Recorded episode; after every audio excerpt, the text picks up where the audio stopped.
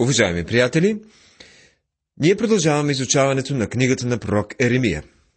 В миналото предаване изучавахме 22, 23, 24 и 25 глави. Ние видяхме ярка светлина в тъмния ден и една притча с две кошници с мукини. В 25 глава говорихме за предсказването на 70 години пленничество. Сега започваме нова тема. Послание в двора на храма по време на царуването на Йоаким и притчата за хомотите. Може би си спомняте, че в глава 7 на Еремия бе заповядано да застане на портата на Господния дом и да говори на хората. Тук му е казано да застане в двора. Така казва Господ застани в двора на Господния дом, да изговори на всичките юдови градове, които дохождат да се покланят в Господния дом, всичките думи, които ти заповядам да им говориш. Не задържай нито една дума. Книгата на пророк Еремия, глава 26, стих 2. Това е едно послание, което той вече е произнесъл по времето на Йоаким, сега то се повтаря във времето на Седекия – от 26 до 30 глави са записани послания, които представляват окончателното предупреждение на Бога към тези хора преди плена. Тези хора все още идваха в храма, както обикновенно. Имаше го все още този външен показ на поклонение и имаше успех в земята по това време. Никой сякаш не се оплакваше. Изглеждаше, че Бог в каприза си изпраща такова послание, но в действителност хората бяха много далеч от Бога имаше ужасни грехове в земята. Еремия трябваше да продължава да вика срещу това. Може би ще послушат и всеки ще се върне от нечестивия си път, за да се разкая за злото, което възнамерявам да им сторя поради лошите им дела. Казва Еремия в третия стих. Когато Бог се разкаива, това не означава, че си сменя намеренията. Означава, че хората са се променили. Ако хората си променят, Бог няма да ги осъди, а ще ги благослови.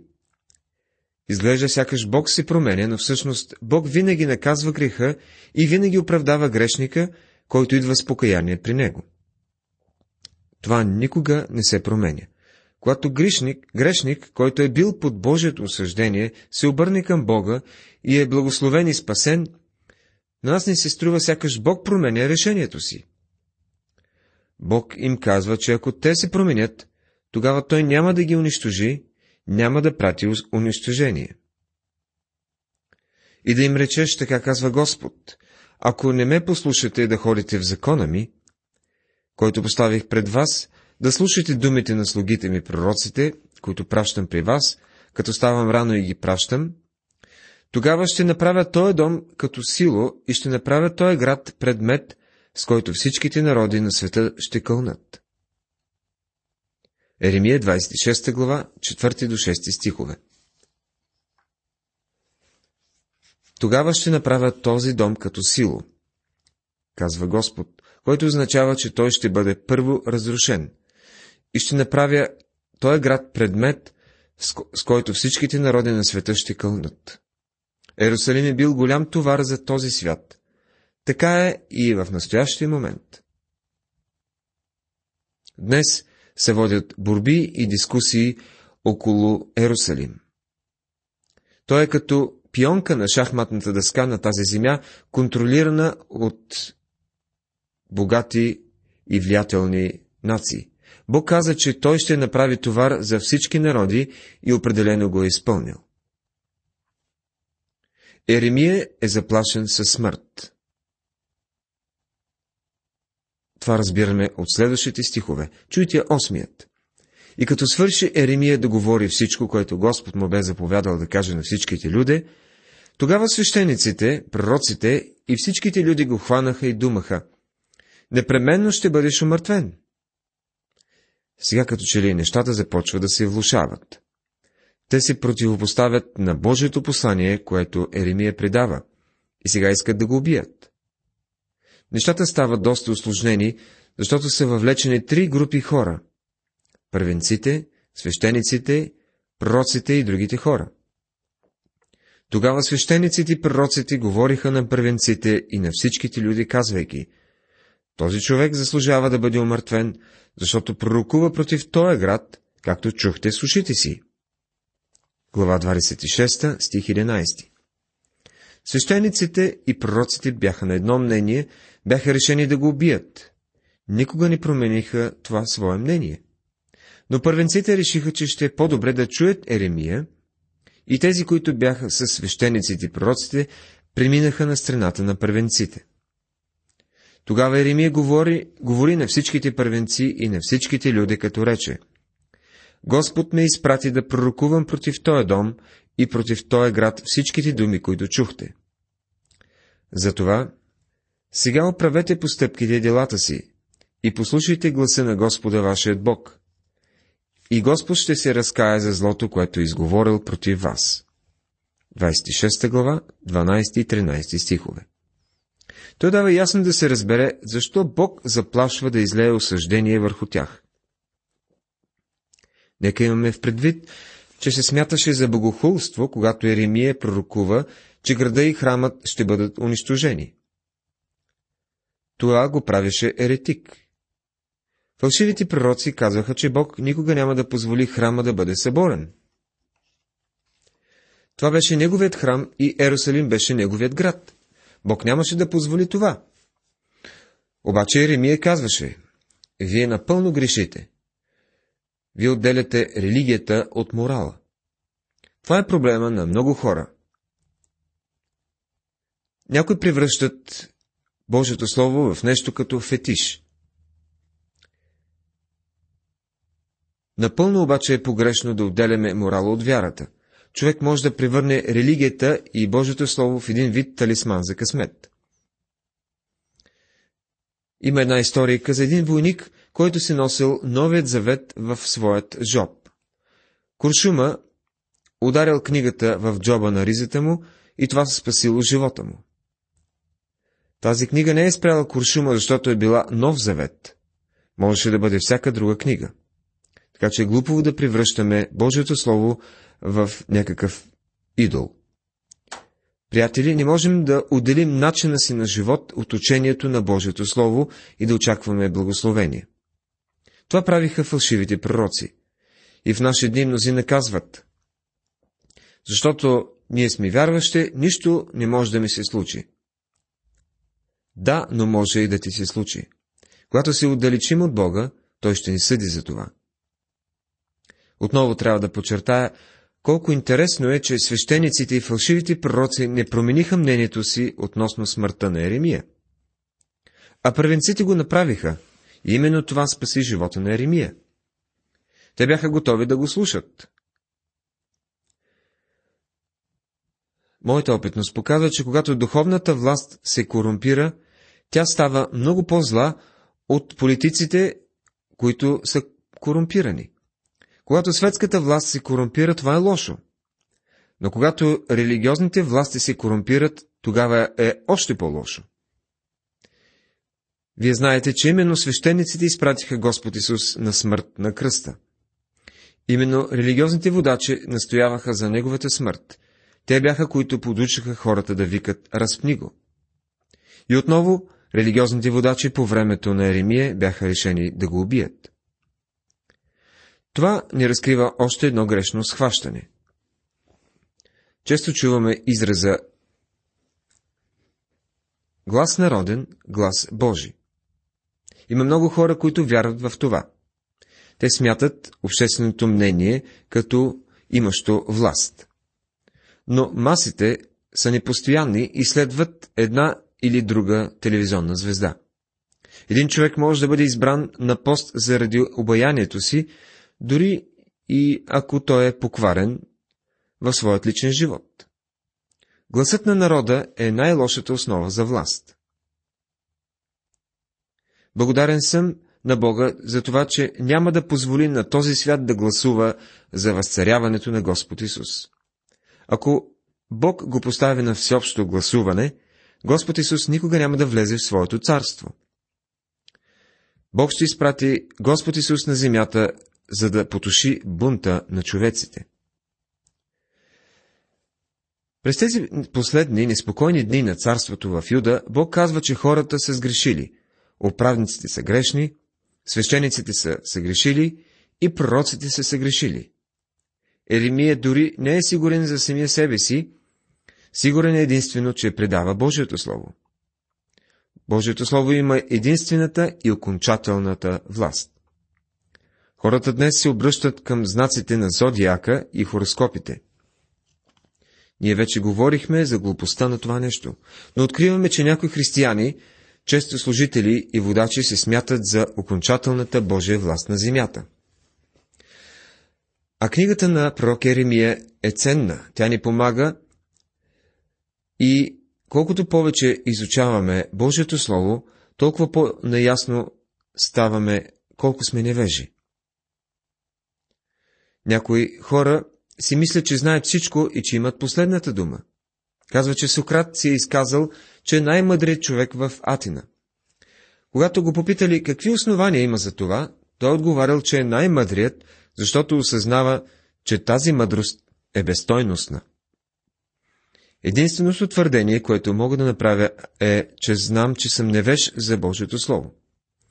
Една персийска поговорка казва следното. Този, който не знае и не знае, че не знае, е глупак. Страни от него. Този, който не знае и знае, че не знае, е дете. Получавай го. Този, който знае и не знае, че знае, е заспал. Събуди го. Този, който знае и знае, че е мъдър, следвай го. Можем да приемем първите три изявления, но не и последното, защото не мисля, че знаем достатъчно. Това е и позицията на Еремия. Всичко, което той знаеше, беше Божието Слово. Въпреки, че фалшивите пророци настояваха, че нищо няма да се случи, Еремия вярваше в Бога и знаеше, че нещо ще се случи. В 27 глава посланието е вече към всички народи, които трябва да се покорят на царят на Вавилон. Този път неговото послание е образно. Така ми казва Господ. Направи си ремъци и дървени части на хомот и тори ги на врата си. И прати ги на Едомския цар, на Муавския цар, на царя на Амонците, на Тирския цар и на Сидонския цар чрез ръката на уния посланници, които са дошли в Ерусалим при юдовия цар Седекия. 27 глава, стихове 2 и 3. Бог напомня на тези народи, че Той е Творецът и Той дава сила на този, който реши. И сега дадох на всички, дадах всички тия земи в ръката на слугата си на Вуходоносора, Вавилонския цар. Тоже японските зверове дадих нему, за да му слугуват. 27 глава, 6 стих. Въпреки, че Бог ясно каза на тези нации да си покорят на царя на Вавилон, те не се покориха. Ако те го бяха послушали, щяха да бъдат спасени буквално хиляди човешки животи. И он е народ или царство, което не би приело да слугува на този вавилонски цар на Вуходоносора, и което не би приело да тури врата си под хомота на вавилонския цар, аз ще накажа оня народ, казва Господ, с нож, с глад и с мор, докъдето го довърша чрез неговата ръка. Глава 27, стих 8. Сега преминаваме и към 28 глава. В нея се говори за фалшивият пророк Анания. Главата продължава пророчествата за плена. Един от фалшивите пророци, Анания, отрича пророчествата на Еремия и твърди, че той предава истинското Божие Слово. Така говори Господ на силите, Израилевият Бог, като каза, Струших хумота на Вавилонския цар. Вътре в две цели години ще върна в това място всичките съдове на Господния дом, които Вавилонският цар на Муходонсор взе от това място и занесе във Вавилон. И в това място ще върна, казва Господ, юдовия цар Яхония, Йоакимовия син и всичките юдови пленници, които отидаха в Вавилон защото ще струше хомота на Вавилонския цар. Книгата на пророк Еремия, 28 глава, 2 до 4 стихове. Еремия дава ясно да се разбере, че Анания не е Божий пророк и че говори пред хората лъжи. Всъщност, Анания взе един дървен хомот от врата на Еремия и го щупи, казвайки, така казва Господ, по този начин ще струша хомота на Вавилонския цар на Ваходоносора от врата на всичките народи вътре в цели две години. Това е записано в стих 11. А Бог каза на Еремия да предаде на Анания, че праща осъждение върху него и след година той ще умре. Забележете какво ще се случи. Записано е в 15, 16 и 17 стихове. Тогава рече пророк Еремия на пророк Анания. Слушай сега, Анание. Господ не те е пратил, но ти правиш тия люди да оповават на лъжа. Затова, така казва Господ, ето, аз ще те отпратя от лицето на земята. Тая година ще умреш, защото си проповядвал бунт против Господа. И така, пророк Анания умря същата година в седмият месец.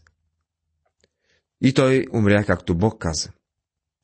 Сигурно си мислите, че това е разбудило хората и те са си казали.